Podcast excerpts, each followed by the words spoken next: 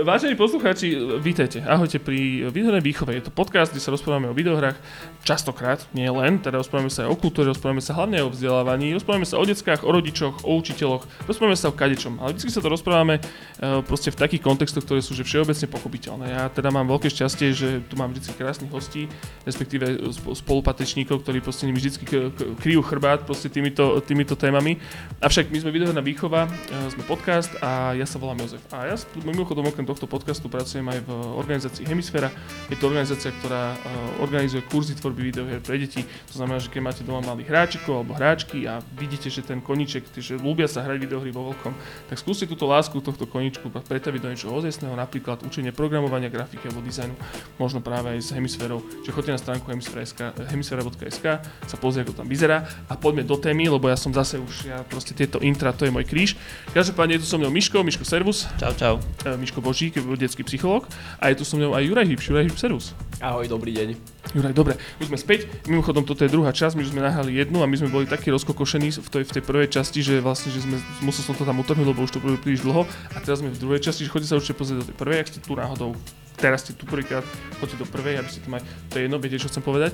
Každopádne páni, poďme sa rozprávať teda o, my sme v tej prvej časti sme sa trošku bavili o videohrách, o digitálnych technológiách, možno o limitoch, aké tam sú a v podstate sme sa dotkli tej témy, ktorá je pomerne akože, uh, nie nepopulárna, ale je teraz proste trend, trendy, je vlastne, že zákaz telefónov a to sme sa vlastne dostali ako keby k tej téme všeobecného školstva, školstva, vzdelávania a toho, že vlastne, že čo tu vlastne môžeme zmeniť. No a ja som, ja som práve tebe, Juraj, hovoril, že, um, uh, že, že vlastne o to ide, že, že mám pocit ako keby, uh, že v dnešnej dobe proste, že sa čím menej, tým viac musí, človek nevie spolahnuť ako keby na ten štát a na ten aparát vzdelávací a podobne. A je to také, že, že vlastne potom ako keby musí začať od seba. Hej, že, a jedna možno moja prvá otázka je teda taká, že, že či je to správne uvažovanie, že teda začať samozrejme od seba, respektíve akože rozumiem, že je to ťažké aj politicky, aj proste systémovo, ale či existujú vôbec nejaké jednoduché riešenia, čo ja ako napríklad učiteľia, ktorí nás teraz pozerajú, že môžu spraviť, aby bolo lepšie?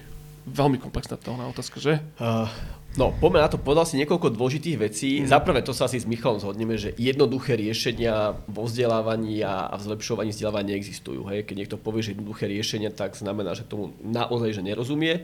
Uh, riešenia sú, ale sú väčšinou náročnejšie, dlhodobejšie, chce to naozaj uh, nejaký, nejaký čas. Ty si povedal ale dôležitú vec a častokrát to počúvam aj od mnohých e, mojich kamarátov a to, že ten štát, čo toho vzdelávania má rozprávať, čím viacej nechá slobody tým školám a, a rodičom a vzdelávaniu, tým to bude lepšie. A ja som bývalý anarchista. To bolo, keď som mal 17 rokov a vtedy by som tomuto názoru brutálne tlieskal. Uh-huh. Dnes sa blížim k 50 a hovorím si, že toto je názor, ktorý je že šťastí veľmi nebezpečný a vychádza presne z toho, že my sme privilegovaní. My, čo tu teraz sedíme a ľudia, ktorí nás asi aj predpokladám počúvajú, my častokrát máme naozaj tú inú sociálnu vrstvu, v ktorej proste sa nachádzame, ale tu je kopec ľudí a kopec rodín, ktoré nemajú také výmoženosti a ktoré si nemôžu teraz povedať, že oni budú si vzdelávať deti, oni si založia školy, oni vedia, ako to robiť. A to nie je preto, že boli horší rodičia, ale rodičia žijú častokrát v tak chudobných alebo v tak extrémnej chudobe, že takéto niečo z ich strany není možné. A práve preto je dôležité, aby ten štát to vzdelávanie poskytoval všetkým deťom, a aby poskytoval ho kvalitne a dobre a vyrovnával všetky, pre všetky deti e, šance na úspech. Uh-huh toto je to dôležité, čo si častokrát neuvedomujeme. Mňa sa priznám, vytáčajú také tie názory, že nechajme do školstva taký ten slobodný trh, nech školy medzi sebou konkurujú, mm. dajme teraz rodičom vzdelávacie poukazy, oni si nakúpia to vzdelávanie, dieťa je klient. To je strašne skreslený obraz. A všetkým týmto ľuďom ja vždy hovorím, počúvajte, poďte na rok žiť napríklad na tú Zaježovu, kde žijem ja. Rok tam buďte, s tými svojimi poukážkami a vyberajte si tam vzdelávanie. Mm. To nefunguje a my máme naozaj krajinu, ktorá je z veľkej časti vidiecka. A ja poviem tie príklady, prečo to takto nefunguje.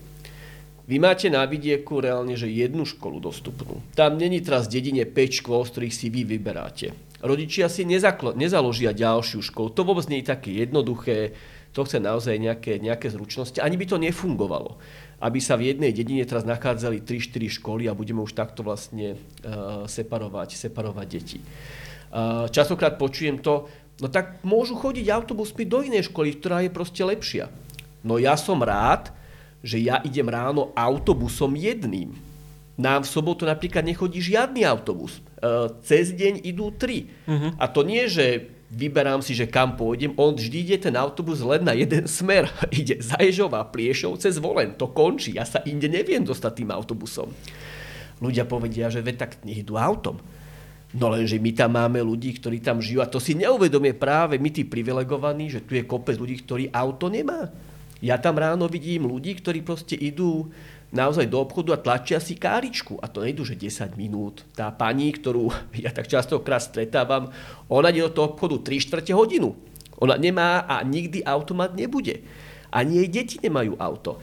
Čiže toto si častokrát neuvedomia, preto ja hovorím, povinnosťou štátu je, aby naozaj pripravovalo ten ekosystém tak, že každé dieťa, či už je na dedine alebo v meste, má kvalitné vzdelanie, aby si každý ten rodič, tá najbližšia škola, ktorá je, tak bude mať zaručené, že tamto vzdelanie bude dobré. A viem, že to znie ako utopia a bude to trvať dlho, ale toto je jediná šanca, aby táto krajina ako celok sa niekam posunula, lebo nám nestačí, že sa nám posunie 5% a bude mať kvalitné vzdelávanie 5% detí, lebo tých 5% detí s veľkou pravdepodobnosťou možno ide do zahraničia.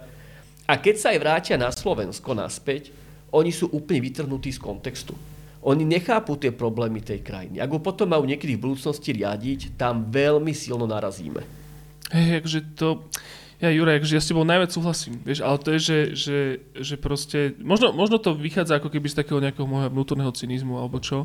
Ja si teda úplne uvedomujem, že funkcia štátu je veľmi dôležitá a samozrejme som akože v mojich názoroch akože pomerne silne lavicový, ale, ale ide o to, že, že, že vlastne my sa nachádzame v nejakej situácii, že ten taký nejaký, presne, že, že, že ako keby lavicový sociálny e, konštrukt, ktorý by sme radi niekedy v živote dosiahli, tu teraz nie je. Hej? A že teraz, či vôbec existuje nejaký spôsob, ako sa to dá teraz, akože zlepšiť teraz. Hej? Že ja, viem, ja viem, že nie je, ale že čo môže proste ten učiteľ, no tu si odpovedám sám, ale... Mne sa páči, že to vlastne nemusíme byť. Nie, to som tak nemyslel, vieš, ja sa, ja sa na, nahlas, nahlas sa zamýšľam proste nad tým, čo ma trápi, vieš, a teraz snažím sa to ako keby nejako sformulovať, ale proste, že že áno, že viac ako keby v, v, byť, akože in, no, uh, byť vo vnútri tých vecí verejných, jasné. Vstúpiť do politiky, to je to najlepšie, človek môže robiť, ale to nemôže robiť každý. Ale keď proste vie, že aj to, podľa mňa, že cesta zo zúfalstva sú ako keby krátkodobé ciele. A že ktoré možno také krátkodobé ciele proste ťa môžu potešiť aspoň na chvíľu ako učiteľa alebo ako rodiča a čo môžeš urobiť povedzme, že zajtra. Uh, Jedna vec, ja neviem, či sú to úplne lavicové názory a toto delenie, že lavica a pravica pre, ja som, som taký Ja som v tomto kontroverzný, pre mňa lavica znamená viac štátu. V tomto, že akože, tam sa to potom mieša, hoci ako už v dnešnej dobe, ale ja som taký akože tradičný. Pre mňa, pre mňa vzdelávanie, uh, to není trhové prostredie. Uh, ja som z toho vysoko nešťastný, keď aj, my aj teraz vo, vo zvolenie robíme modelovú inovatívnu školu, kde mesto nám odozdalo vlastne jednu celú školu, ktorá má kopec problémov a my sme si povedali, ideme do tejto výzvy a ideme z tejto školy spraviť ukážku, ako môžeme vzdelávať rôzne deti, ktoré sú tam aj deti z extrémnej chudoby, marginalizované rómskej komunity, ale je tam aj napríklad dieťa viceprimátora. Poďme z tejto školy spraviť niečo a ukázať, že takto to reálne ide. A to, čo ja vidím, je jeden taký problém, že ja som sa tak tešil, že budeme všetky školy v tom meste spolupracovať, že budeme sa deliť o skúsenosti, budeme si hovoriť, toto nám nejde, a ono to tak nefunguje. Tie školy sú nastavené, ale to celkovo na Slovensku, na konkurenciu, na boj o žiaka. Uh-huh. To není správne. Pretože potom sa nám deje presne to, že niektoré školy si berú tých tzv. dobrých, šikovných žiakov a potom máme také tie školy, kde teda majú to zlé meno a tam idú tí, uh, tí horší. Toto je veľmi zlý systém. To na základných školách takto reálne, že nesmie fungovať a my nesmieme tento narratív reálne podporovať. A teraz akože, ako by to mohlo, ako by to mohlo fungovať, Jedna vec sú pre mňa, že to majú byť vzory ľudí, ktorí sú mienkotvorní, napríklad ľudia, ktorí sú, majú mandát, sú poslanci alebo sú členovia vlády. Ja by som si napríklad predstavoval, že títo ľudia by mali mať deti dobrovoľne, ale ako ukážka, ako vzor, vo verejných štátnych školách. pretože v tej chvíli chápu, čo všetko sa tam v tých školách deje. Ja, tej, ja tú chvíľu, čo som bol v politike, som zistil, že kopec tých ľudí v politike, oni majú deti na elitných súkromných školách, či už na Slovensku alebo v zahraničí, čo ráven znamená, že oni nemajú priamy kontakt, čo to naozaj na tých školách sa deje, čo tam všetko proste treba riešiť a pritom majú obrovskú možnosť a moc tie veci zmeniť. A ja si tak akože hypoteticky hovorím, že tá hypotéza by mala byť tá, že ak mi každý deň prichádza domov dieťa a ja som poslanec, prípadne člen vlády, kľúčoví ľudia v politických stranách a to dieťa mi hovorí, že je to tam zlé, som frustrované, nebaví ma to tam, toto nám nefunguje, toto, no tak to je perfektná motivácia, že ako rodič, politik na tom bude makať. Lenže častokrát sa tu deje práve to, že tie deti sú v tých elitných školách, ktoré sú fakt, že dobré, ale nezažívajú tú realitu, ktorú zažíva 95% iných slovenských detí. To, iba, že vlastne, áno, ty vlastne popisuješ to, že, že vo všeobecnosti poli, politici, respektíve elity, uh, a nielen slovenské, ale vo všeobecnosti vo svete, už len to slovo elity. Že oni vlastne, oni nie sú ako keby súčasťou problému, ktorý oni sami riešia. Oni sú otrhnutí od reality, to je v podstate vec, ktorú ako keby aj ja politikom a politickým stranám najviac ako keby vyčítam každý krát, že oni proste oni netušia, ako, ako to naozaj je.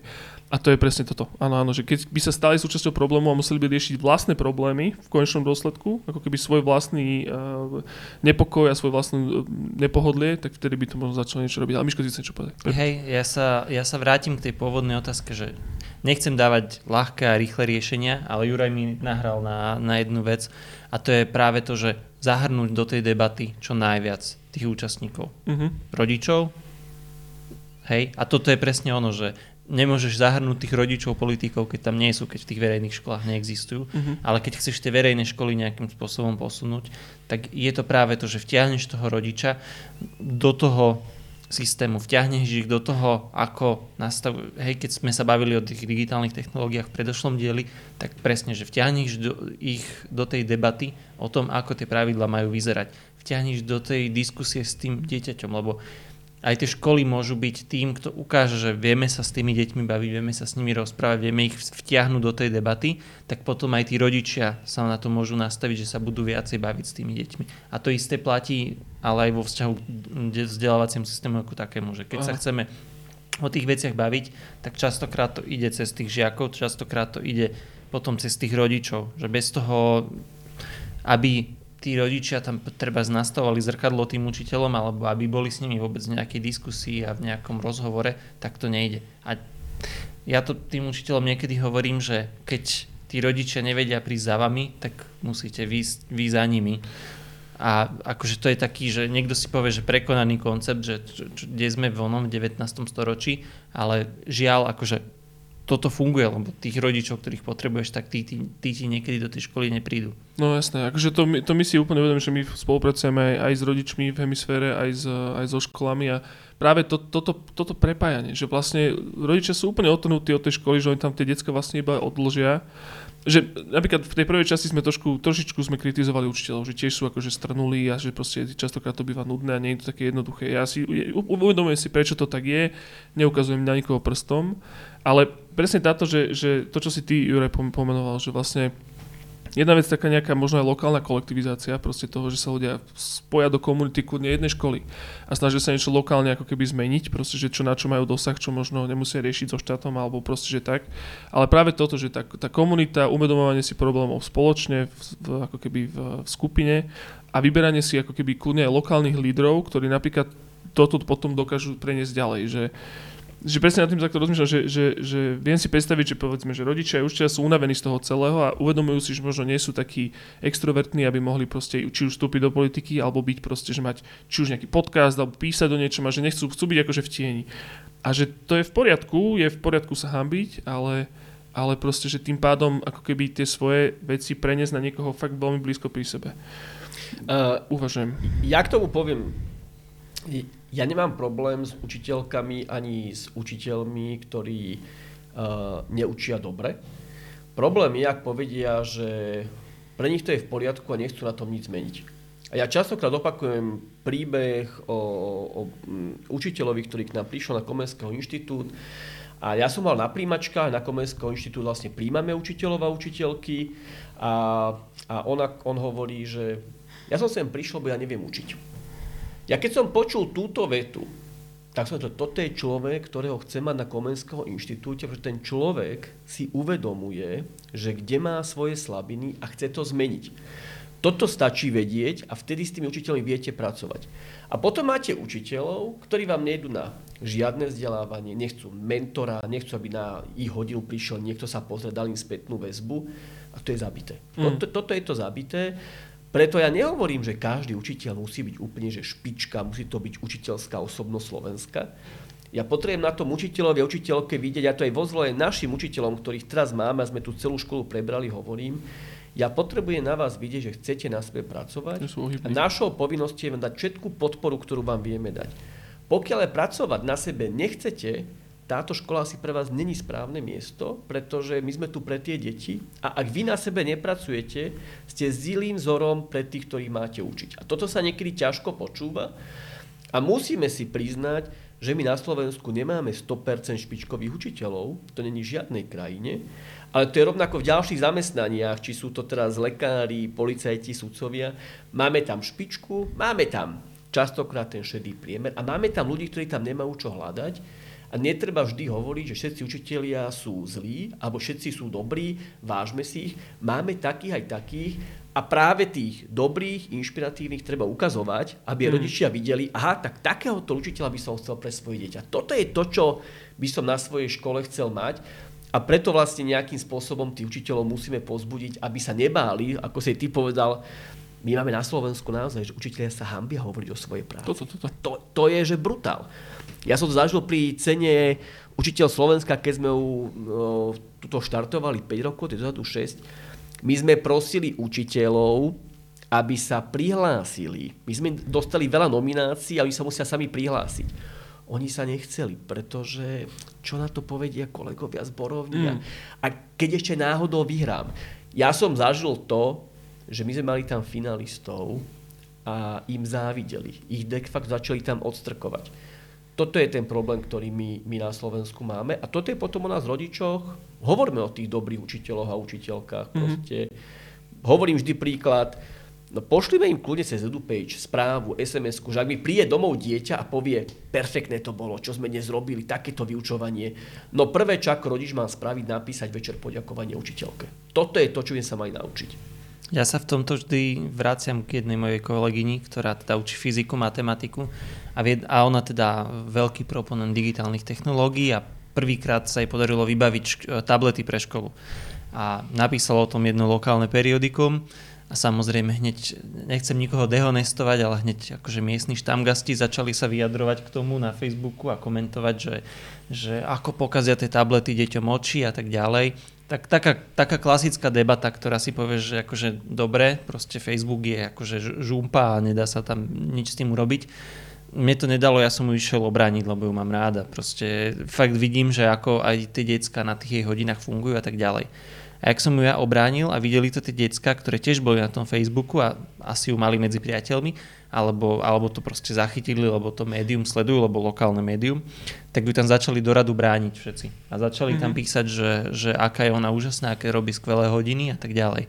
A je to môj obľúbený prípad, príklad práve preto, že uh, viem, že sa s tými deťmi bavíme o tej téme, že tú tému tých digitálnych technológií sme tam v tom momente mali vydiskutované, pretože ona ich chcela používať napriek tomu, že škola mala nejaké pravidlo, že išla proti pravidlám vlastne školy. Ak by sme to dohnali do extrému, tak išla proti pravidlám školy. A napriek tomu to fungovalo, napriek tomu tie deti potom to ocenili a vlastne ju podporili. A je to môj obľúbený prípad, príklad fakt, akože keď sa bavíme o použití digitálnych technológií v školách, lebo to je takéto použitie s rozumom a zároveň, že prišlo tam na takéto pochopenie aj zo strany tých žiakov a vlastne oni úplne otočili tú debatu a z tej, z tej stoky toho Facebooku tak mhm. spravili zrazu to, že, že ona ešte, ešte viacej zažiarila, zažiarila vlastne a že oni tú debatu prevalcovali tie decka. To som bol šokovaný z toho. Nie, to, toto je ináč akože v podstate tiež ako keby taký návod na tú, na tú nejaký, že pochopenie komunity a nejaké vytvorenie proste kolektívu je, že ľudia sa proste boja byť prví. Boja sa vystúpiť, boja, byť, boja sa byť sami proti všetkým, ale častokrát doslova väčšinou času neostanú dlho sami. Akože väčšinou sa ľudia, nejaké, nejaké ľudia k ním pridajú. A presne toto je podľa mňa možno tiež trošku odpoveď na to, že vlastne nech sa neboja ľudia byť prvý. Áno, učiteľom, kvalitným učiteľom proste chýba marketing doslova, potrebujú byť proste ukazovaní a musia byť pozitívnym príkladom proste, že pre spoločnosť. Je to, áno, áno, akože ja som, ja som neočakával proste jasnú odpoveď, že stiahni si túto apku a všetko bude lepšie, vieš. Práve, že som sa chcel dostať do tejto debaty, ale ešte... Slovensko SK. Slovensko si stiahni. Ale ešte, ešte jednu vec by som rád s vami chlapci uh, akože prebral, lebo teda hovorím, čas je neúprosný, ale je v podstate, akože keď sme sa bavili v, tom, v tej prvej časti o, tej, o, tý, o tom zákaze tých mobilov, tak to je taká aktuálna téma. Ešte jednu aktuálnu tému by som vytiahol, ktorá je veľmi, veľmi, veľmi dôležitá v tomto kontexte, najmä teda obzvlášť pre nás ako hemisféra, to sú vlastne vo všeobecnosti strašná demonizácia proste, že mimo vládiek, hej, že mimo vládnych organizácií a podobne. Pričom toto možno trošku tiež súvisí s tým, že teda OK, tam, kde štát nestíha, tak možno proste sú iné organizácie, či už mimovládne alebo občianske združenia, alebo kľudne aj kolektívy, proste komunity ľudí, ktoré sa proste že snažia, takisto ako aj my sa snažíme proste vzdelávať nejakej, eh, proste v nejakej čiastkovej veci. Tak tuto by ma možno Juraj tvoj názor zaujímal, že preč, akože my vieme, že mimovládne organizácie občianske združenia sú dôležité, ale že ako by si to možno vysvetlil ľuďom, že je ich úloha alebo, alebo miesto v tom celom systéme? Uh, ja poviem úplne čerstvý príklad zo včera. Uh, my ako sme teraz uh, prevzali školu vo zvolenie, uh, čo historicky vlastne prvýkrát mesto zvolen, alebo na Slovensku vlastne mesto odozdalo štátnu alebo verejnú školu, odozdalo vlastne mimovládnej organizácii. Zmenilo zriadovateľa, to znamená, že my sme dostali všetky deti a všetky učiteľov, čo sú tam, sme dostali teraz, aby sme boli zriadovateľom a riešili to. Uh, treba povedať, že tá som, samozrejme, že to, že takto nám tú školu odozdali, nebolo teraz s tým, že si zvolen povedal, viete čo, tak tu je jedna škola, to si vyskúšajte. Tá škola bola tesne pred zavretím. Mala mm-hmm. toľko problémov, že si proste povedalo mesto, buď ju zavreme, alebo to dáme teda mimovládnej organizácii tým, že Živica má 23-ročnú históriu, má nejaké úspechy, niečo dokázala, tak si povedali aj poslanci, že dáme vám to. Ja čo som si všetko vypočul v tom zvolenie, čo všetko my tam v tej škole ideme robiť, LGBTI, aké záchody a všetko, to bolo neuveriteľné. Akože od ľudí? Od ľudí, od verejnosti, ale na tých, eh, na tých stretnutiach eh, s verejnosťou, s rodičmi. Ja som počul toľko slovo, že LGBTI, že to som, že čo v tom zvolenie tam reálne tam v kuse s tým riešia. Mm-hmm. No a včera som na tej škole bol, aj tam chodím veľa, ale včera som vlastne bol na inom poschodí, ja som išiel na toaletu a tam čúram, čúram do pisoáru a prídu tam žiačky. Som povedal, že čo sa deje? Oni, že ujo, tu máme spoločné záchody. Ja, že tu máme spoločné záchody? A to odkedy? No odvždy. No hovorím, to není možné. Odvždy. Mňa tu ničia, že ja tam idem nejaké záchody zavádzať, čo mi ani nenapadlo. Milión iných problémov. A na tej škole je tam už 15 rokov takto tie záchody. A nikto to nerieši a všetci to považujú za úplne prirodzené. Ja som včera reálne zažil taký šok, tie baby nechápali, že čo tam ja robím, ja som nechápal, aké máme na škole záchody, mňa ani nenapadlo, si pozrieť povedal by, tam mám ísť na veckom, tak som si myslel, že to je muské. No takže toto je možno, že ako vznikajú tie mýty o tom, ako mimovládky prinášajú nejaké špeciálne toalety, pričom vo zvolenie toto už je úplne tradičná vec. Uh-huh. A funguje dlho a nespôsobili sme ju my. A ja sa musím naučiť, že na tom poschodí máme spoločné toalety.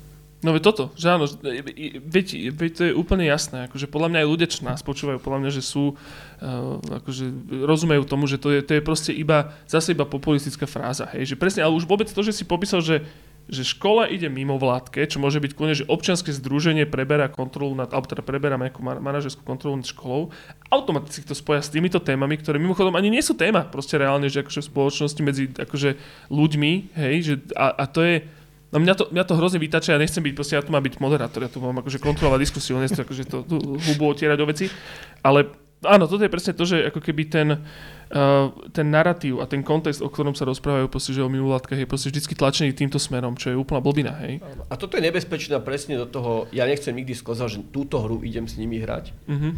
Ja sa spýtujem vždy aj tí, čo zodpovední za tie minulé roky, hovorím, že prečo nám tú školu teraz idete dávať? Uh-huh. Ako na jednej strane to ocením, na druhej strane treba úplne na rovinu povedať, že vy ste to 15 rokov neriešili vy ste spravili jednu svoju školu segregovanou. Minulé vedenie mesta to robilo úplne systematicky, že všetky tie rómske deti, ktoré žijú v extrémnej chudobe, dávajú do jednej školy, ktorú obetovali. A teraz reálne hovorím, že čo ste to spravili tým učiteľom, ktorí tam teraz majú učiť? Veď to je nesmierne ťažké. To neznamená, že tie deti sú hlúpe, ale tie deti naozaj idú z tak ťažkých podmienok, že oni tam nemajú teraz písací stôl, oni nemajú teraz pera, kde si môžu teraz akože robiť domáce úlohy, ani ten čas a tak ďalej. Vy ste de facto obetovali týchto učiteľov, že si to majú celé vyžrať. A ja najviac hovorím, že ja dávam obrovskú úctu majorite tých rodičov, tých, ktorí tam tie deti stále v tej škole nechali. Napriek tomu, že mnohí, aj meskí poslanci, ktorí tvrdia, že nemáme žiadny problém a tá segregovaná škola, veď to vlastne není až také zlé, tak deti si dávajú do iných škôl, aj keď patria do tejto školy, lebo ich tam nechcú mať s tými rómskymi. A hovorím, a toto je to farizejstvo, že nehovorte vy o mimovládkach. Vy hovorte o tom, čo ste robili, keď ste mali tú možnosť. Dnes tá jedna mimovládka, takých je na Slovensku stovky, desiatky, robí presne to, že zachraňuje to, kde štát fatálne zlyháva. Mm-hmm. Keby tie mimovládky neboli, tak napríklad je tam naozaj problém s ich vecami. Mnohé deti proste nemajú napríklad presne to vzdelávanie, ktoré by, ktoré by mali mať tú podporu. Množstvo mimoškolských aktivít, doučovania a tak ďalej. Aj dnes, keď to všetko robíme s človekom v ohrození, superár, pontis, týč, to všetko sú mimovládky, ale oni nám pomáhajú. Nám tam nepríde teraz mesto, nám tam nepríde teraz štát, že super, čo robíte, my vám dáme obrovskú pomoc. Všetko okolo tej školy, čo robíme, a tá škola má veľké problémy, všetko v tejto chvíli robia mimovládky. Uh-huh. Áno, áno. Ja som chcel na, te, na tú segregáciu reagovať, že častokrát sa to tak aj nechťac udeje na niektorej škole, že si povie, že alebo si povie tá škola, že máme tu nejakých žiakov, máme dve paralelné triedy napríklad, v tejto triede budeme združovať tých šikovnejších, aby mohli napredovať. V tejto triede tých, ktorí potrebujú tú špeciálnu pomoc, hej, takých tých, ktorí možno nenapredujú tak rýchlo, vieš, a postupne tú segregáciu rok za rokom zvyšuješ, zvyšuješ a zrazu zostaneš s tým, že máš škaredo to poviem, ale že tie šikovné deti v jednej triede, ktoré proste sa tam navzájom potiahnú a potiahnú aj tých priemerných tej triede a potom máš tých podpriemerných, ktorí proste sú v tej druhej triede, kde sú zase len s tými priemernými, tých šikovných si všetkých odlifroval do tej prvej triedy a jedna trieda ti exceluje, druhá ti nefunguje a ešte sa tak škrabeš na hlave, že prečo mi to nefunguje. Mm-hmm. Vieš, že t- tie veci nemusia vznikať zámerne takýmto spôsobom, ale keď už raz vzniknú, tak to potom takto môže vyzerať. Tak toto, je, toto je možno dôležité povedať, na to existujú výskumy, že reálne tie krajiny, ktoré majú dobré vzdelávacie výsledky, tam tie deti sa nerozdeľujú eh, v nejakom skorom, skorom veku. To je možno, že od 15 rokov. Čím neskoršie, to je tým lepšie. Proste vzdelávajú sa spolu, vzdelávajú sa proste spoločne v triede, neoddelujem ich na šikovnejších, menej šikovných, lebo otázka je, že čo znamená, čo hodnotím, že to dieťa je šikovnejšie? Že mu ide matematika? No super. A tá škola má rozvíjať kopec iných zručností. To je to, čo sme sa v tom prvom deli rozprávali o tých sociálnych zručnostiach. Mňa sa vždy spýtujú, rodičia. No dobré, tak môjmu dieťaťu ide matematika, teraz chudák bude trpieť, lebo e, bude čakať na ostatné deti, ktoré sú tupšie. No hovorím, tak na to existuje jedna vec proste, aj v reálnom živote sa stretávame s rôznymi ľuďmi. Ak mi ide dobré matematika, dobrý učiteľ napríklad môže spraviť to, že ten žiak bude učiť ostatných. Ako je, to je jeden z najlepších spôsobov, ako sa rozvíjať, že učím druhých. Za prvé sa tam tým spôsobom aj vzdelávam, za druhé si budujem nejakú sociálnu zručnosť, je to aj nejaká, je to nejaká aj empatia. Toto sú všetko strašne dôležité veci. On sa to neodrazí samozrejme potom na teste, že niekto má vysokú empatiu. To nesleduje ani monitor, ani písa a tak ďalej. Ale my to ako spoločnosť potrebujeme. My nepotrebujeme mať akože teraz túto šikovných, túto tých, ktorí šikovní nie sú. A potom sa o 20 rokov strašne čudujeme, že tá krajina je strašne rozdelená. Jak je to možné? No priatelia, my sme to začali už robiť od 6 rokov s tými deťmi na základnej škole. Potom sa čudujte, že keď majú ísť voliť v 40 tie deti, už dospelí, majú úplne pokresle, z, z, skreslené príbehy o tom, ako žijú tí druhí, pretože ich separujeme od začiatku preč. Nie, my uh-huh. musíme dokázať vytvárať tú diverzitu a vedieť s ňou pracovať a ono to ide. Samozrejme, učiteľ to potrebuje podporu, mal by tam byť naozaj ten podporný personál a v tej chvíli to funguje. To, čo je ale zvrátenosť, je, že budeme vytvárať segregované školy. To je prekliatie tejto krajiny a nám sa to vždy a vždy vypomstí. Mhm, jasné, rozumiem. A ono, e, e, chcel som ti možno trošičku kontrovať, uh, Juraj, v tomto, že vlastne, ale ty ako keby, vieš, že tá, tá, tá nejaká segregácia, no nechcem tomu hovoriť segregácia, ale ako keby rozdiely medzi tými deckami tam budú stále. Už v konečnom dôsledku, keby malo jedno dieťa učiť ostatné, tak ako keby sa prirodzene stáva autoritou pre nich, lebo ich ako keby ono učí. Ja rozumiem, že, a potom som si tak akože rozumiem, že... Poviem ti príklad, na to Povedz. často počujem, že mm-hmm.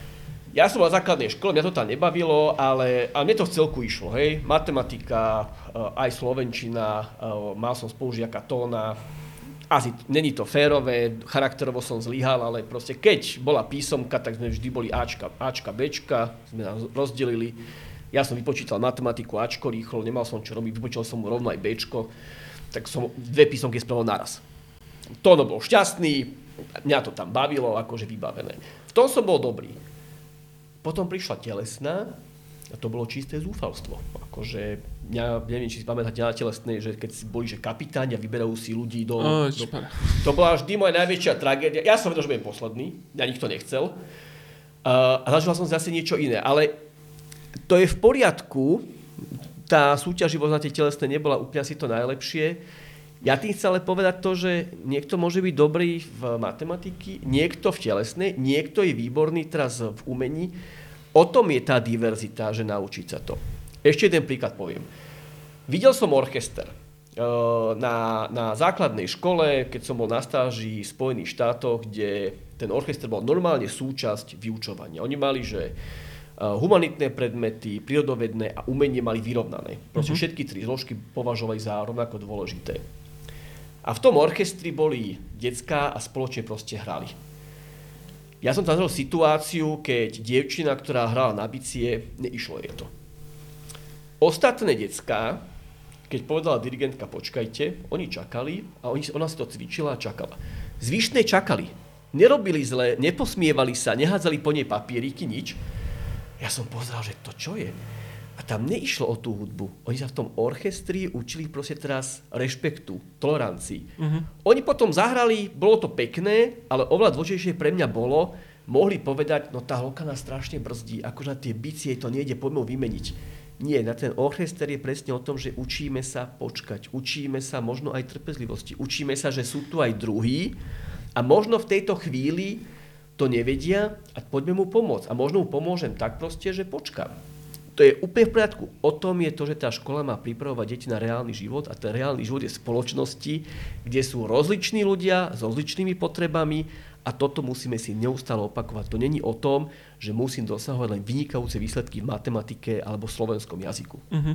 Áno, áno. Nie, akože to, to, to, to máš úplnú pravdu, že, že to miešanie. Ako keby ja si, ja si spomínam, keď si pozriem ako keby na moje moje detstvo. Ja som teda chodil v Bratislave do školy aj na základnú, aj na, aj na strednú a tam na, minimálne na základke, ja som teda chodil na základku do Starého mesta, ale aj tak tam boli akože decka pomiešané z bar, z jakých sociálnych skupín a, a bolo to hrozne, hrozne to bolo pestre. Práve toto bolo, že pestre, že už aj, už, už, jo, aj, aj tá komunita tých rodičov, proste, že vieš, máš, máte spoločných, máte decka na spoločnej škole a medzi nimi sa prepájajú už proste že rôzne svety. Tam boli nejakí herci, tam boli umelci, tam boli, ja neviem, bankári, alebo čo ja neviem, myslím si proste, že rôz, rôznych svetov si doplňajú spolu. A mi sa hrozne páči, že vlastne, ja, ja, ja tu mám napísanú v poznámkach jednu, jednu takú veľmi jasnú otázku, že sú súkromné školy, ako, uh, sú súkromné školy cesta, ako zlepšiť školstvo, čiže viem, že nie. Teraz som to... No, ja možno nechám ti slovo, ja len k súkromným školám ja sám som za, založil vlastne dve súkromné školy. Jedna je na Zaježovej a druhá je vlastne teraz vo zvolenie, ktorú keď nám mesto odozdá, tak vlastne ono sa legislatívne stane súkromnou školou, ale bez školného. A ja musím povedať, že mnohé súkromné školy, aj dnes, keď potrebujem pomoc, ako nastaviť procesy, nám pomáhajú. To mm-hmm. si veľmi na tých súkromných školách cením, alebo aj cirkevných, či to je Narnia, C.S. Lewisa, škola u Filipa, bilingválne gymnázium v Martine. Všetká česť. Na druhej strane, akože úplne otvorene hovorím, že súkromné školy nie sú cestou pre túto krajinu, pretože ako náhle súkromné školy vyberajú školné, tak v tej chvíli proste je to presne to, že čo je segregácia v tom zmysle, že a už tam idú len deti, ktoré si to môžu dovoliť. Niektorí sa hovorí, veď 50 eur napríklad, že není veľa. Pre niektoré deti 50 eur je strašne veľa. Nehovorím o 200, alebo o 500, alebo je aj školné 1000 eur mesačne. Mm. To už je úplne iný, iný vesmír. A prečo tie súkromné školy nie sú cestou? Častokrát sa hovorí, že na tých súkromných školách, keď sa, nejaká, keď sa tam robia inovatívne veci, ako to potom uh, pomáha iným školám. To je mýtus. V veľkej časti to je mýtus. Vám, ak niečo funguje na súkromnej škole, tým, že tam máte veľakrát, veľká väčšina tých súkromných škôl môže vyberať školné a aj vyberá, niektoré nevyberajú, ale veľká časť vyberá, tak máte tam iných rodičov. A to, čo vám funguje tam, na tej škole, není automaticky bude fungovať na mnohých verejných školách. My potrebujeme dávať a testovať inovácie práve v tej rôznorodosti a na tej rôznorodej zorke detí a rodičov funguje tá inovácia, potom bude s vysokou pravdepodobnosťou fungovať aj, aj inde. Ak funguje na súkromnej škole, napríklad komunikácia s rodičmi, že ako komunikovať s rodičmi. No ja som veľakrát videl, že no na našej škole sa to absolútne dá použiť to je nepoužiteľné, pretože ja mám rodičov, ktorí vôbec nemajú internet. Mm-hmm. To, to nie, oni ani neprídu do školy, pretože nemajú na autobus. Tam je milión vecí, ktoré nefungujú. My musíme ale robiť tie inovácie a na to by mal štát uh, vyčleniť akože aj prostriedky, aj sa tomu venovať inovácie na verejných školách. Toto je to kľúčové, čo potrebujeme dosiahnuť. Mm-hmm. Ale toto mi práve, že príde, že ako keby, že, dobre, že možno povedať veľa ľudí si myslí, že akože súkromná škola je tá platená, tá lepšia, tá prelepšíšia, akože také zovšeobecnenie. Ale ty v podstate ako keby hovoríš, že ako keby každá škola by mala mať minimálne z tej súkromnej to, že ako sa, ako sa manažuje, ako sa nastavujú tie pravidla, lebo proste sú veľmi e, špecifické pre lokalitu. To znamená, že nemo- na jednej strane sa nedá spraviť, že, že štát proste kľudne urobí aj výbornú reformu, ktorá bude proste použiteľná od Bratislavy až po novú sedlicu alebo čo, proste, že od, od celé proste, že to pokryjú, ale skôr je to proste také, že by mali byť nejaké ako keby uh, guideliny, alebo to, to už neviem, jak sa povie po slovensky, Sm- smernice. Návody. Návody, smernice. Smernice. Áno. Smernice nie. Návody. Smernice, smernice je veľmi, veľmi konkrétne. Čo som chcel povedať je, že teda áno, že súkromné školy sami o sebe akože nie sú dobré, lebo proste segregujú povedzme v tom systéme, akom sú teraz, ale je veľmi dobré, aby niektoré proste procesy zo súkromných škôl prešli. Súkromné školy majú právo existovať, Mhm. ja by som zase ich vôbec nezatracoval, ale není to cesta, aby sme si povedali, že budeme mať dobré vzdelávanie v celej krajine. A druhá vec, čo chcem dôležitú povedať, my máme súkromné školy, ktoré sú strašne zlé. Mm. Že tam by som to svoje dieťa nedal v živote. To je tiež ďalší mýtus, že ak má niekto napísané súkromné, znamená to dobrá. Ja som aj počas pandémie zažil súkromné školy, odkiaľ mi písali rodičia, čo tam sa všetko deje, od konšpirácií, nekvalifikovaných vecí, podvodov ekonomických. Pozor na to, sú verejné školy, ktoré sú vynikajúce, sú súkromné školy, ktoré sú vynikajúce a potom je súkromné školy, ktoré sú absolútne zlé, nemajú už v tomto vzdelávacom systéme čo robiť, rovnako ako verejné. Že aby sme nepaušalizovali, lebo tu vzniká taký mýtus, súkromné platené znamená dobre. Vôbec mm-hmm. nie na to tiež akože veľký Nemusí to tak byť. Hlavne, keď to by to bolo proste dlhšie.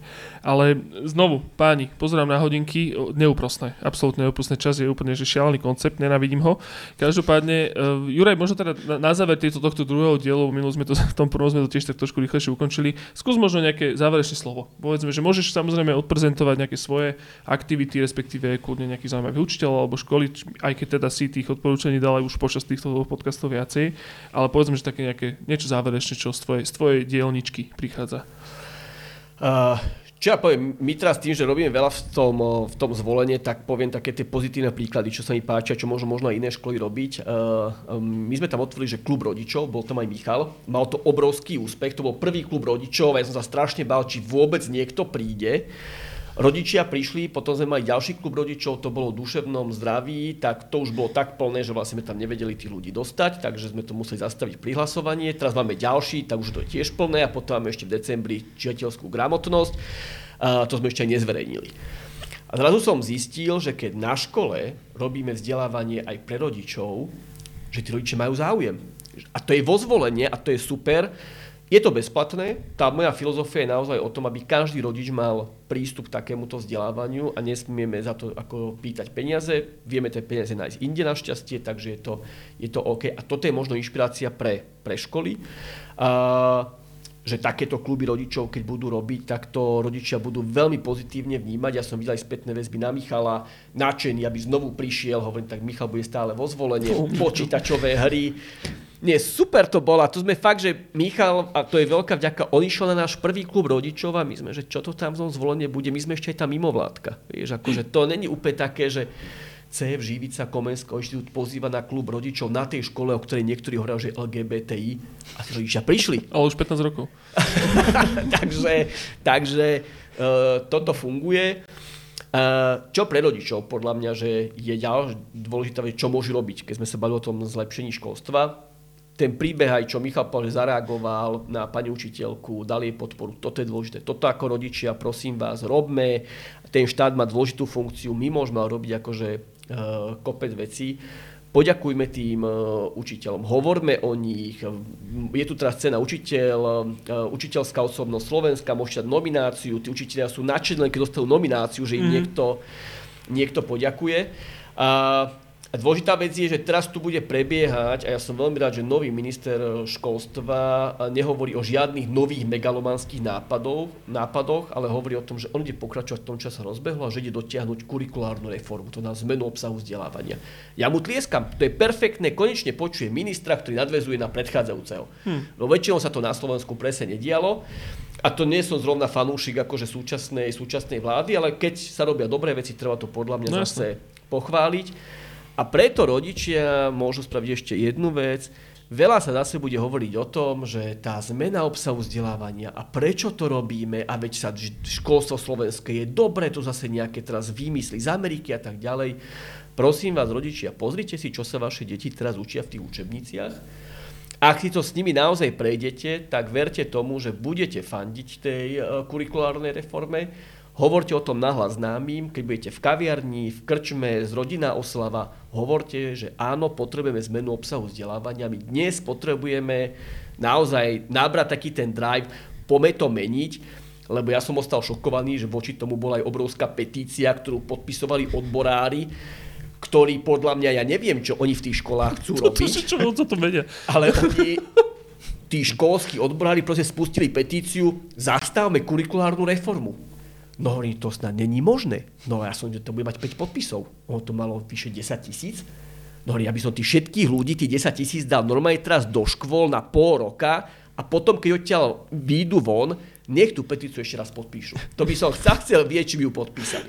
Ježiš, Juraj, ty sa zase ku koncu rozohnil. A to, ja, ja ešte dopoviem za nás. A nečakane urobím promo pre výskumný ústav detskej psychológie, lebo robíme konferenciu trikrát kam a tam budú práve, jedna sekcia sa volá, že inovácie vo vzdelávaní. Chat GPT vygenerovalo pekný názov. A budú tam aj ľudia ako Juraj, budú tam aj tá moja spomínaná kolegyňa, ktorá teda bude mať tému učenie fyziky pomocou digitálnych technológií. Budú tam aj kolegovia zo šťavnických baní s ich sokoliarstvom, čo je... Tú školu podľa, poznám. Hej, to je podľa mňa to isté ako ten orchester, len je to za, zakliaté akože do inej témy, že učia sokoliarstvo na škole. Takže... Odpadol som práve. Uh, to si nevidel ešte tú školu? Hej, po, posielam, posielam e, Joškovi do deskripcií e, registráciu a keby sa niekto nestihol registrovať aj v deadline, tak aj potom neskôr dopošleme proste materiály, aby si mohli pozrieť e, týchto našich 10 úžasných tém, ktoré tam budeme mať v rámci mm. tejto sekcie o vzdelávaní. Tak to len tak akože mini promo na našu konferenciu. Super, super. Ježiš, chlapci, ja, bože môj, už som spomínal, že nenavidím čas. Nenavidím. Ten koncept. Koncept, absolútne. Čo to je za šialený koncept čas? Nič, každopádne, Juraj, v prvom rade chcem hrozne tebe poďakovať, že si prišiel, lebo ty si proste jeden fasa chlapík. Mi sa mi hrozne páčiš, veľmi pekne rozprávaš o, o veciach, ktoré sú ťažké, náročné, ale dôležité. A, a hrozne je teda minimálne taký malý prísľub nám tu aj sledujúcim, že pož- môžeme si ťa požičať ešte niekedy v budúcnosti. Ja budem veľmi rád, akože veľká ďaká za pozvanie. Inakšie, keď v tom prvom dieli sa rozprávali o politike, tam mi to takto nikdy nepovedali, že ty si fasa chlapík, ako si tam v tej politike. To sa mi nestávalo. to, to, Takže... to si medzi svojimi, Juraj, to je v poriadku. A, takže, takže som hrozne rád, že si teda samozrejme prišiel, ve- veď konečnú koncov proste, že tvoj, tvoj program je proste, že veľmi plný. Ja teda tiež takisto na záver za videovú výchovu určite že dajte všetky followy, všetky subscriby, nasledujte nás na Instagrame, na YouTube, respektíve na Spotify alebo Apple Podcastu, kde nás počúvate. A takisto uh, ch- choďte sa pozrieť na stránku hemisera.sk, lebo my sme to už viackrát spomenuli, ale teda my sme organizácia, ktorá robí uh, kurzy tvorby videohier pre decka a najmenších, čiže uh, stojí to za to. Je to hrozne fajn. Videohry sú fakt dobré, ja, ja ich ľúbim celý život a preboha živého, čiže mi dávajú mi chleba na stôl každý deň. A, ale, ale čo som chcel možno ešte v neposlednom rade povedať je, šednite tento podcast, či už tento, alebo si pozrite naše ďalšie podcasty, ktoré máme. Sú to výborné témy, výborní hostia, je to, sú to veľmi dynamické diskusie naozaj o veľmi komplikovaných témach, ale snažíme sa to vždy držať pri zemi minimálne tým kontextom a tým vysvetľovaním. Čiže ak máte vo svojom okolí proste nejakých ľudí, učiteľky, učiteľov, rodičov alebo kohokoľvek, koho by mohli zaujímať podobné témy, tak im to tam určite fúknite do inboxu, oni sa potešia. Dobre, páni, ja vám hrozne pekne ďakujem. Je to bolo jedno z mojich najkrajších rán za posledný čas, vzhľadom na to, že mám babetko malé doma a vidíme sa na budúce. Ďakujeme. Ďakujeme. Čaute, ďakujeme. Výborne, fantázia, super, výborné to bolo dneska. Páni, perfektné. Ja musím tak letieť teraz. No, choď. hej, hej.